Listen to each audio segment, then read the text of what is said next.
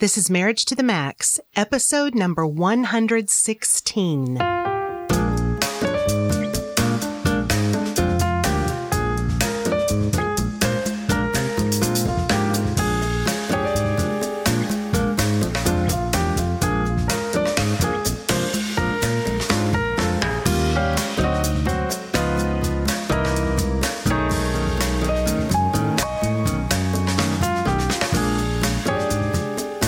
Well, hello, hello, and welcome to another episode of Marriage to the Max. I'm your host, Kellie Hurst, Hey, Kellie, this is Brett Hurst. and we're marriage educators and co founders of Home Encouragement. And this podcast is designed to help you take your marriage to the next level. I'm her husband. Yes, you are. She's smart. Uh, well, let's see. You want to just jump right in? Let's jump right in. All right. Today's episode is called The Soulmate Model of Marriage. Say what? The Soulmate Model of Marriage. You know I don't like that word. I know. We're going to kind of break it down why we're not crazy about that word. All right. So, while the idea of finding our other half goes all the way back to Plato, That's way back. that's very wet. According to Wikipedia, the term soulmate first appeared in the English language in 1822 Well, if it's in Wikipedia. in a must- letter by Samuel, don't question my researching, in a letter by Samuel Taylor Coleridge, where he said, quote, to be happy in married life, you must have a soulmate. Do tell. Mm.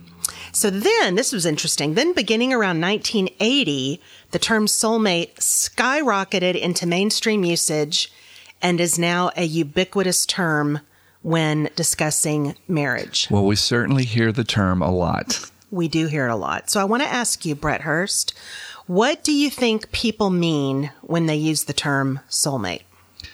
I really don't have a total problem with the word. I think my issue with it is how frequently it's used in a consumeristic approach. Hmm. You know, like I'm approaching marriage and I'm approaching future candidates for marriage mm-hmm. with this mindset. How can they make me happy? How can they satisfy me? Mm-hmm. How can they bring me joy and all that? Yeah. Well, I agree with that. I would add to that the thing that bothers me about the term, because when I think about soulmate, I think, okay, you and I have been married 33 years at the recording of this podcast. At least. Woohoo! At least. well, it's been at least 33 years. So, my, you know, when I think about someone else fitting with me, I go, I think, nah, Brett Hurst is the only one. Like, I. I'm glad to hear you say that. I would not have been happy with anybody else. Keep running with that mentality. But I think there are people, let's say before they get married, Mm-hmm. who have this mindset of a soulmate, A Hollywood soulmate. a Hollywood soulmate, in the sense that they think there's only one person on the planet who's the fit for them. Mm-hmm. Right. And that they could not be happy with anybody else. Right. And I don't think I subscribe to that. right. In other Does that make sense? sure. In other words, it's not all about the pink phone number on the $5 bill. Referencing one of our favorite movies, Serendipity. Well, I don't, Which know, if is it's, I don't know if it's one of my favorite I, movies. well, I do love that movie, but it's crazy. But the whole soulmate thing for sure. So I, I really and truly think like uh, if you and I had never met, Uh-huh. you know, I think I probably could have married someone else and been happy. I don't want to talk about I that. can't envision that because I've been married to you for 33 years. But, you know, so this idea that we can only match up with another person or with one other person and be truly happy, Right. I think can set up some disillusionment. Sure. Certainly. Yeah. But it's a nice sounding, lovely idea, isn't it?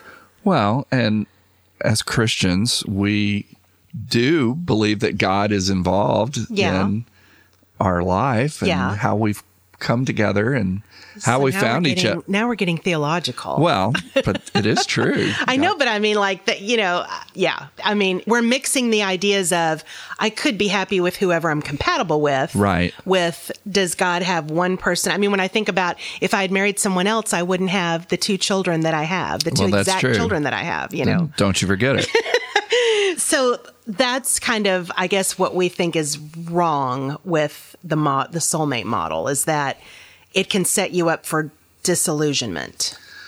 Right. Well, I think it just sets you up for self. It can set you up for self-serving expectations. Yeah, I like that better actually. That's something that I think a lot of people don't. The consumerist mindset that you were talking about is, I don't think people think about that when they're thinking of soulmate. Yeah, I would rather counsel a young individual who's wanting to be married and thinking about being married is to focus more on am I ready to serve somebody the rest of my life? Yeah, because I think so many people in our world and our generation are looking for the right person mm-hmm. or the perfect mate. Few people are actually wanting to become The right person, the great mate, Right. you know, working on themselves. Well, here's a here's a quote from this article that I found and I thought this was was really a good one to quote. The article is entitled Better for Worse by W. Bradford Wilcox and Alysse ElHage. And they say the soulmate model was also predicated on particular economic and political conditions. Psychologist Eli Finkel has argued that starting about five decades ago, husbands and wives felt free to climb what he calls Mount Maslow, referring to the hierarchy of needs defined by psychologist Abraham Maslow. Mm-hmm. The idea here is that as the market and the state took care of more and more basic needs like food and shelter, and as Americans depended less on their families to meet those needs, married couples felt free to focus on seemingly more exalted self actualization needs like emotional connection, personal fulfillment, and marital happiness. Mm-hmm. So, according to this article, they sort of make the contrast between the soulmate model of marriage and then what they call the family first model of marriage, mm-hmm. which they describe as depending on a till death do us part ethic. Excuse mm-hmm. me. Right. And I think it begs the question can you subscribe to both the idea of a soulmate and till death do us part? I mean, I, I don't. Are I- they mutually exclusive? Yeah. Yeah, I don't think they're mutually exclusive. I don't either. I think both are possible. Yeah, I think so too. Mm-hmm. So I kind of disagree. I, I like the article in general, but I kind of disagree with this idea that it's a one or the other. Mm-hmm. Again, I think where the soulmate thing gets us hung up is particularly, and you and I've seen this in our work, is if a person finds themselves in an unhappy or unsatisfied season of their marriage and they start to think, boy, I should have married the guy I dated in college, you know, mm-hmm. I, or I should have never let her get away that, you know, the girlfriend I had when I was 25. Mm-hmm. That was my real soulmate and I missed out. Right. Then you start comparing and, you know, and I think that's, that can lead to a real dangerous place. Well, you and I know from working with couples all these years that the glue of a marriage is commitment. Yeah. True. So, Yeah. so that's the till death do us part portion of this. So, whether that's the more noble option of the two, if you're picking one or the other, and you don't have to pick one or the other. Uh-huh. But if that is important and it's vitally important to the Yeah. success of a marriage, is is commitment. All of this reminds me of the C.S. Lewis quote that says, you know, in the pursuit of heaven and earth, aim for heaven and you'll get earth thrown in. You know what I mean? Yeah. So it's it's all about keeping your priorities straight, which is I think the bottom line question is am I willing to be committed to this person for life? Yeah. You know, not what does he or she look like or how much money they make or you know all these other Mm-hmm. Or how do they make me feel? how they make me feel. Yeah. Yeah, exactly. Not that those things don't have certain weight. Yeah. You do want to make those kinds of decisions too. Sure, and you want a happy relationship, and I, we we don't poo poo Sexual attraction Yeah. and physical, all that kind of stuff. But I, I like what Larry Crabb says when when he says, you know, most of us on our wedding day, when we say "I do," what we're really saying is, you know, you do a great job of making me feel good. So you just keep on doing that. Right. That's really what we, because we don't know. Right. Really what we don't know. But the commitment piece is enormous. I remember, Brett, you and I, when we first got married, you know, we came from a steady line of divorce, parents, Mm-hmm. on, on both sides yeah. of, the, of the family and tree. you were very adamant in helping us sort of envision this idea of we're breaking that chain Mm-hmm. of divorce. We're, we're just doing it.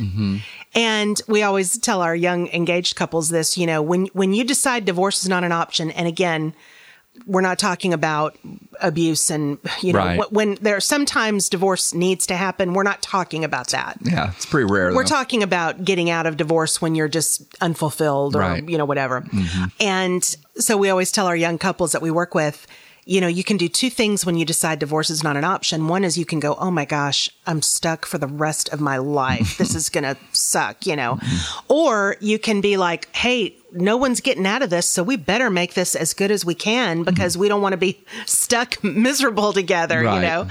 So when I think about commitment, I think about this hilarious story. I, I really like to listen to Dax Shepard's podcast. And for our listeners, if you don't know who that is, uh, he's an actor and he's married to Kristen Bell, who's also an actress. Anyway, he's got a great, really fun podcast. It's a little salty, so if you don't like, you know, salty language, don't listen to it. But he's got he has great interview guests, and he told the story about when he and his wife Kristen, when they were first dating and in a relationship, they both got booked for the same movie together. okay. And he said they went and talked to the director or the producer of the movie and they said, Hey, just to let you know, we're in a relationship. We're in a new relationship.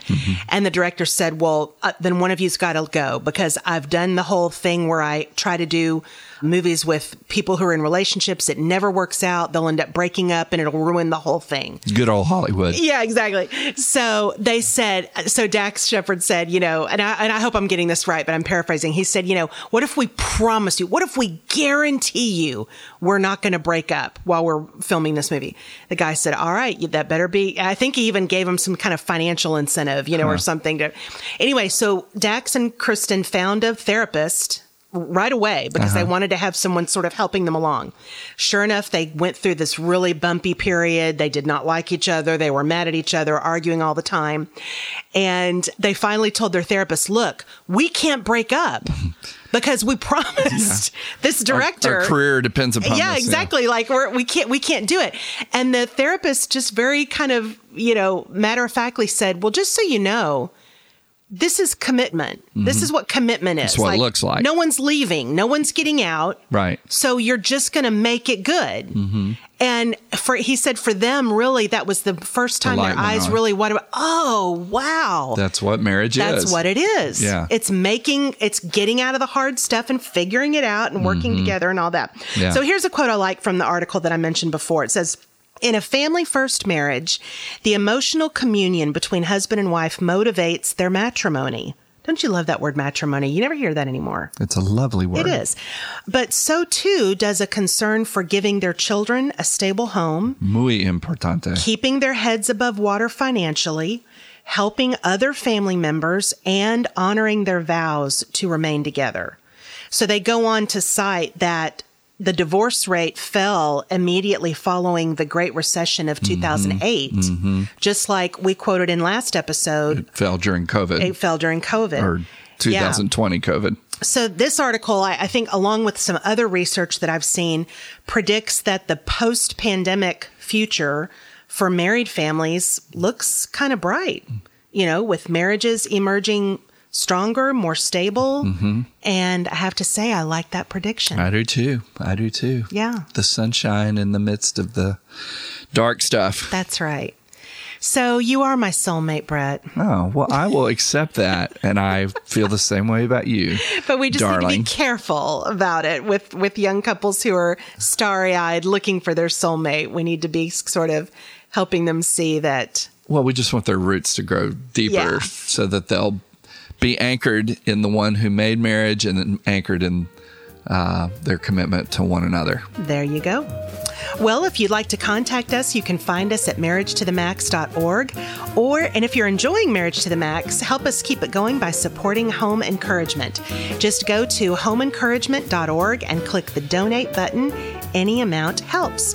And I want to say a big thank you to Liz in Katie for writing a sweet review for us on Apple Podcasts. That was so nice. We would be thrilled if you would rate us and write a review on Apple Podcasts. It helps more people to find Marriage to the Max. Well, thank y'all so much for listening today. And until next time, remember healthy marriage, healthy world. God bless y'all.